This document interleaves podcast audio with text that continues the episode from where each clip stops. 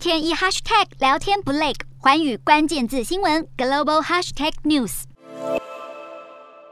随着数位人民币以法定货币体系之资大举在中国扩大试点，美国国会已经警铃大作。早在三月，就有美国参议员警告，数位人民币恐怕可能助力俄罗斯规避国际金融制裁。二十六号，路透社跟引述文件指出，美国共和党籍参议员科顿等人将会推出法案，要求禁止上架接受数位人民币交易的应用程式，并且看好在十一月的期中选举之前获得通过。也就是说，数位人民币不久之后就可能在安卓 Google Play 或是 iOS 的 App Store 中遭到封而腾讯旗下的微信，还有蚂蚁旗下的支付宝，已经陆续接入了数位人民币的支付。目前在 Google 和苹果应用程式商店也都找得到，双双面临下架风险。中国驻美大使馆也回呛，指控美国滥用国家权力霸凌外国公司。然而提防北京当局的不止华府，还有近期掀起跑步赚代币热潮的 APP Stepen。创始团队来自澳洲的 Stepen，号称要引领第三代网际网络 Web3 的生活方式。而 Stepen 日前更公告表示，七月中将暂停在中国地区的服务，理由是响应。相关监管政策，其专属代币 GMT 更是一度闪崩。而西方国家与北京当局的监管要做切割，已经扩及了区块链领域。